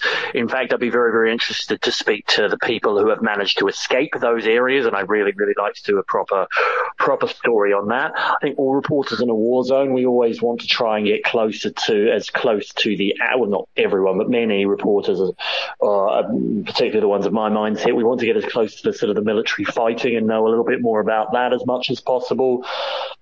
One thing I've uh, I mentioned earlier is I'm not saying that they're not here, but we often have from the very start seen sort of a paucity of the big aid organisations on the ground, especially the closer you go to the front lines. I don't really want to name any names, but say for for the first weeks of the conflict, when I was mostly in either Kiev or Western Ukraine, we barely saw any of them, and a lot of it was being done by ad hoc groups of volunteers or local Ukrainian organisations. I'd very much like to know not just where those aid organisations were, but you know of, of, the millions and millions and millions of dollars that were raised, where a lot of that money went. Um, and to, to, be perfectly honest, if anybody has any particular topics that they should think should be followed up in more detail, be very happy and interested to hear it. And, we did indeed. Uh, sorry, Johnny, just very briefly before you go into the follow-up, Tom, we did indeed have um, at least one group already on our podcast sorry, stream here, uh, a family which fled out of Kherson. We also had a soldier who actually got his family and a boy who unfortunately is an orphan now, uh, but he is being adopted by that family who got him out out of Mariupol because the boy and his mother were in the theater in Mariupol when it got bombed. And uh, the soldier, while still in shock, returned to the front line yet again. Both he as well as the family which escaped from Kherson brought us quite some horrifying, but also very sobering stories. So if you want, we may be able to actually build a bridge and you might wish to follow up with an interview in that regard as well. Gurney. Yeah, Tom, I was just going to ask, uh, um, have, have you had any unexpected uh, moments or, or, wanderings into moments of, of either levity or clarity? Um, and, and, if so, would you, would you mind sharing them? Um, do you mind giving a little more detail on, on just, what you mean? Just anything that sort of bucks the trend of what you've expected to encounter in Ukraine. In Ukraine, if you've had any moments where, where something was surprising or something was um, was unexpected to you. Um, I mean, so there's, there's, I guess, just one particular incident that comes to mind. It's uh, was when I was um, so my first encounter with sort of. Uh, how rigorous the Ukrainians can be doing their jobs. Let's just put it that way. Uh, it was when I was in um, Dnipro. In it was about late March, so very you know pretty close to the start of the war. We'd just come back from Kharkiv, me and my colleague, and we had, annoyingly enough, the key for our bit for our building in the apartment block, because a friend of mine's apartment block hadn't, uh, it didn't work. So we had to buzz the neighbours to let us in. They got very, very suspicious of us. About 10, 15 minutes later, door gets front door gets kicked down. I swear you not, it looks like a police movie. We have four Ukrainian um, police officers charge into our building, guns drawn, pointed at us, you know, just out of a cop movie. Get on the ground, get on the ground. Do you have any weapons? Who are you here with? Da da da da da. That was a moment when I, because at that point it was actually the first time we kind of come into contact with that sort of thing. This was one of the moments where I was like, wow, they're taking this sort of stuff really fucking seriously now. Now, thankfully, they looked through all our documents and they found that, that we were journalists and sort of gave us a bit of a talking to. Um, but then, you know, the, we, they they cleared everything up with their office. But that's just a moment that, for whatever reason, uh, popped out at me when you when you mentioned uh, clarity or levity. Amazing. Uh, Ernie, or would you say that the uh, that when you when it comes to reporting, actually, that's an interesting question you bring up. Um, are, is there a good command and control in terms of how reporters are being treated in Ukraine, and they've established the mechanisms in which to verify you pretty quickly. Because obviously there are huge concerns of Russian collaborators and spies, and, and a reporter would be the perfect cover for a spy, would it not? It would be. I mean, it does seem like there are. So I don't know what procedures is specifically going through. I know that we submit our documents and our editorial letters to a particular to, to the to the Ministry of Defence, and then they issue us cards based on that. Apparently, uh, all reporters are checked out by the Ukrainian security agencies. I don't know actually uh, personally of anybody who's been uh, rejected recently, so I, I, I, can't really speak to their procedures because their, their procedures are secret. Now, once you're in country, it's basically you show your armed forces accreditation card, and that's effectively a little bit like your passport, a license to, you know, within reason, go wherever you want and speak to whoever you want. I should say, by the way, that with the exception of the very, very close frontline areas, there isn't a lot of interference in the work that we do. If you're walking around in the cities, you basically have free reign to talk to whoever you want, uh, to go wherever you want. And, um, I mean, in a way, I find it almost strange and a bit scary about the fact that you could literally be in Poland or Romania just as a completely normal person and you could jump on a train and within about 10 to 15 hours go from sort of completely normal, peaceful Eastern European civilization to the front, very near the front lines of a really, really badly raging war zone. Amazing. Uh, Doman. Tom, when they kicked your uh, door down and the, you know, the, the episode you described, was that in Ukrainian or in English? Did they know that you were foreigners? Um, that was in Russian, but my, my friend who I was with uh, later translated what they were saying as he speaks fluent Russian. And generally on uh, on language, um, I'm, I'm presuming that you generally work with an interpreter, right? You would be right on that. My my my. Uh, I've been trying to learn some Ukrainian and very far from uh, uh, and some Russian, and it's been very far, far from a level where I would be able to conduct interviews in. That being said, it's not particularly. I haven't found it. The, Ukraine has a reasonable level of English, higher than I expected, and uh, including all over the country. So, you know, I'll, I'll just give you an example of where when I came to Mykolaiv, I'm doing the stories I've said on. Um, uh, you know, people who've lived through the through the war in Mykolaiv for six months, and the the young woman on the bus spoke English. I struck up a conversation with her, and um, I spoke to her today, being like, "I'd be really nice, by the way, if you could, um, if I could interview you and also speak to a number of your friends." And you know, she managed to find uh, two other friends, both of whom spoke good enough English to do an interview, who I've interviewed, and I'll be publishing their accounts next week. So yes, I normally work with a translator, but it's also not that difficult to find people who speak, you know, good, reasonably good English as well. How much does it feel? How much do you feel that limits you um, in what you do? Previously, we've had uh, war reporters on here who, like like you, work with interpreters, and they said, you know, sometimes it's difficult, especially when it's particularly difficult topics. People who've lost loved ones, um, people who went through, um, you know, gruesome injury or were tortured themselves or anything like that, that it's very difficult for them to approach them properly and it's very difficult to have that conversation through an interpreter sometimes. Is that part of the reason why you're going to be focusing on, you know, say this younger cohort uh, for this project that you mentioned earlier, just because of the language barrier not really being there? So that wasn't a, that wasn't a, I'm not saying that the other reporters are wrong, but that that wasn't a consideration in this specific project. So uh, this specific project, because young people are generally more mobile and so many young people left during the war, the question I was looking specifically to answer was why did these particular young people choose to stay in Mykolaiv uh, rather than leave? So that wasn't really a consideration, but perhaps it does is sort of maybe unconsciously I am drawn towards more of the topics surrounding young people just because it is easier to talk uh, with them like that.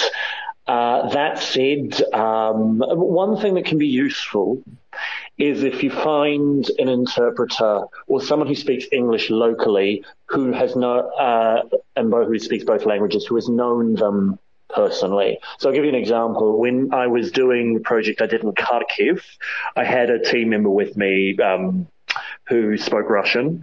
However, I in I was talking to one of the sort of the organisers of the metro. If, for those who don't know, uh, under in Kharkiv during the worst of the war, there were thousands of people living in the metro stations, and we talked to one woman, and rather than use my interpreter, I asked if one of the volunteers who helped run the metro stations organisation whether she would translate for me, simply because this woman and her had a pre-existing connection, and so I, I decided to do it that way rather than rely on my interpreter because, and I felt I got, you know, what was extremely uh, interesting. It was a horrifying story, actually. You know, she um, broke down crying when she told me that her daughter, who lived in Russia, refused to believe anything that she heard. She was like, she called her own mother a liar just because of what she'd seen on Russian TV. Um, but yeah, there is some truth to that, but I also think there are ways to get around it as well, uh, if you're diligent enough. Now also, I should be more diligent myself in learning the languages here, but I've only been here for a few months, so I hope people have some patience with me on that. Thank you, Tom. Uh, that's excellent. Jump on to Carl? Um, not a direct war question, but you know, when you go into a country, uh, you know, war is definitely the context here, but you're there for months. You, you know, you're encountering maybe a, a, new people and a new culture.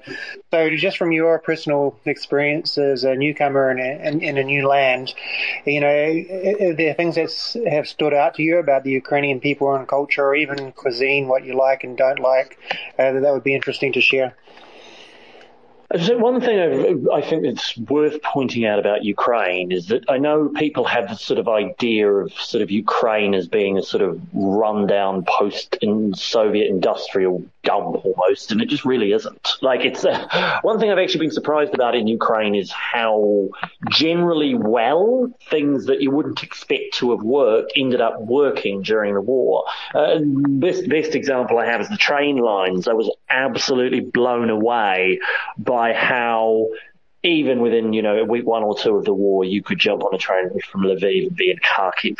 Like it just, just blew me away that people continue to be able to, and you know, those, those trains must have saved thousands of lives, literally, just for, for, for the fact that they kept working the fact that, for instance, you know, um, you know, one of the first things that often go down uh, in wars are banking systems. The fact that you can walk into a supermarket in Kramatorsk or Slavyansk and still pay with your phone, pay with contactless card, that, that still kind of blows me away.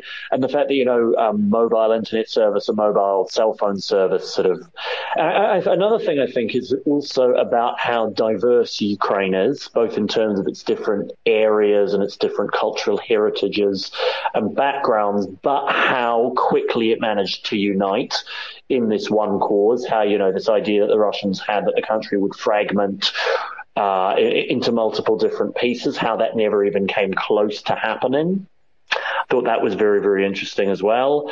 Um, you know, in the times that I've been to Ukraine, because I've been in Ukraine several times before the war, I was often struck quite actually by the architectural beauty and the beauty of the landscape that really, really stood out to me. I kept on, I used to keep on thinking why Lviv and Kiev weren't tourist destinations in the same way that Krakow or Prague or Tallinn are. And, you know, I'm very much hoping that after the war there can be uh, uh, a, a, sort of a tourism resurgence here. Pardon for my Ukrainian listeners after the victory. Um, that's off the top of my head. Thanks for that. And, uh, Auntie, and, uh, uh, go ahead, Auntie, then JJ. I believe JJ was before me. Help moderating. Thanks. I didn't know. JJ, would you like to go or do you want Auntie to go? Um, I will certainly ask my question. Um, when someone thinks that a journalist in a war zone, um, or thinks about a journalist in war zone, they may have a preconceived notion of what your life and profession is like. I'm curious about the difference between the perception of what you do as opposed to what you actually do. It's a good question. However, if, do you mind if I come back to you as to what that preconception is, and I can tell you, you know, how how closely it matches up to my experience? Absolutely. Yeah, that, that, that's my question. Like, what's your preconceived notion? Oh, um, well, I think that um, people, in a way, might have a romanticized idea, um, and that you're constantly under fire and um, that you're constantly stressed. And I'm sort of wondering about those times in between. Um, and, uh, does that make sense? Yes, yes, that makes sense. I mean, so there's a there's a famous quote that the military use that a lot of uh, you know the military the, the quote is hurry up and wait, which means that a lot of what you do in a war zone is not this sort of kind of glamorous being right on the front line trying to get the you know the one great action shot or whatever. But a lot of it is dealing with kind of mindless, monotonous bureaucracy. A lot of it is waiting around for where being told whether you can or can't do something. Um, I mean, there's a lot of stress involved, but stress isn't not necessarily confined to just, but you, you know, you're not just stressed because you're on the front line. You're also stressed because you're around a lot of very stressed and often traumatized people who've gone through a very difficult time. And that sort of can can affect you. You know, other people's emotions around you affect your emotions very very clearly. Um, I often find, to be perfectly honest, though, that a lot of what the stereotypes about war reporters are uh, there's a lot of there's a lot of truth to them. There's a lot of people here, for instance, who um, I know don't feel very much at home in their home countries. There's a lot of people. It's it's very predominantly young men and women um, who are very much seekers. In many ways, have a very very high risk profile. In many many ways, who are quite easily um, bored might be the wrong word, but aren't particularly satisfied with the jobs that a lot of their peers are doing that involve you being um, sort of, you know, whether it's in an office somewhere or or sort of, but people who kind of crave very kind of peak experiences in the sense of, you know, uh, uh, and yeah, I think the thing about people being adrenaline junkies is actually quite true, uh, to be perfectly honest, even if a lot of uh, conflict reporters don't want to admit it. Um, I think we should be comfortable admitting things like that. Yeah, I hope that's helpful. Perfectly. Thank you. Okay, Anthony. Thank you. Uh, so uh, I was wondering, uh, in your in your travels in country, um, Previ- previous uh, journalists we've had on here have uh, often mentioned that uh, ma- many big new news organizations uh, don't have a single uh, single reporter in country. They're just regurgitating something they uh, they get from other sources. So I, I, was wondering, what what is your experience? Are, are the big media organizations somehow represented in country, or is it is it more freelance guys that are actually there? That's a good question. And yes and no is the answer. Because one thing I've noticed is that uh, a lot of big media organizations, is, while they might have people in country, those people will not that common, quite commonly not be that close to the action or to or to the to, to the particularly bad places. You know, at the start of the war, for instance, Lviv was absolutely chock full of journalists. Now Kiev, there's loads of journalists coming in and out of Kiev. A lot of them aren't going to the places like Nikolaev or Kharkiv or Donbass. That said, there are actually less freelancers here um, than I expected there to be. Uh, you know, we're we're we're a fairly by this stage close knit community. Most of us know each other, even if not personally, then by reputation. And there's less than I expected, uh, both of the big media organizations and of freelancers. Also, big media organizations tend to cycle people in and out quite quickly. So I often feel that a lot of the people they send in don't necessarily have time to uh, get on the ground. There are some very, very notable exceptions to that to that rule, but that's something I have noticed. Yeah. Right. I, one uh, reason I asked was also because I know that uh, our local uh, state-owned broadcaster, actually has has some people in country, at least one or two, and uh, yeah. So I, w- I was interested in your take on that. So uh, thank you very much, and uh, keep up the great work. Thank you. I've, I probably am okay to take one or two more questions, but it is about ten o'clock at night here, so I will I um have to leave soon enough. All right. So, what air defense doing? No, I'm just kidding. John, uh, Russian President Putin has uh, come out with his multipolar world nonsense again. Big big speech in the Kremlin there. Um, who's he who's he talking to? Because it's not you, right? I mean, it's not normal journalists. Uh, is this more more of the same internal propaganda? Uh, it might be internal propaganda, and it also might be uh, trying to shore up who he potentially thinks as allies, say, you know, in countries like China. Um, I mean, considering the, the allies. Uh, but yeah, yeah, potentially, uh, or Brazil or India or, or, or you know, African countries. There was an interesting, and I wish I had it off the top of my head, analysis of how Russian propaganda was being targeted in Latin America and in Africa, um, you know, towards the war and the idea that, you know, of NATO as a sort of a colonialist power, uh, uh, and things like that, and how that that sometimes did reach a receptive audience.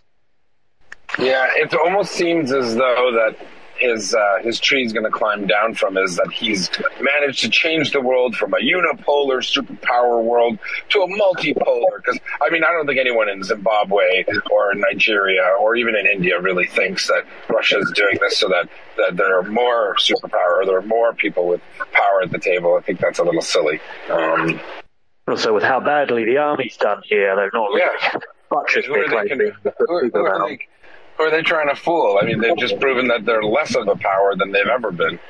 But all right, uh, listen, it's been a it's been a pleasure to have you, Tom. Please do come anytime you'd like. Uh, we are uh, your second home, perhaps, and your home on the internet.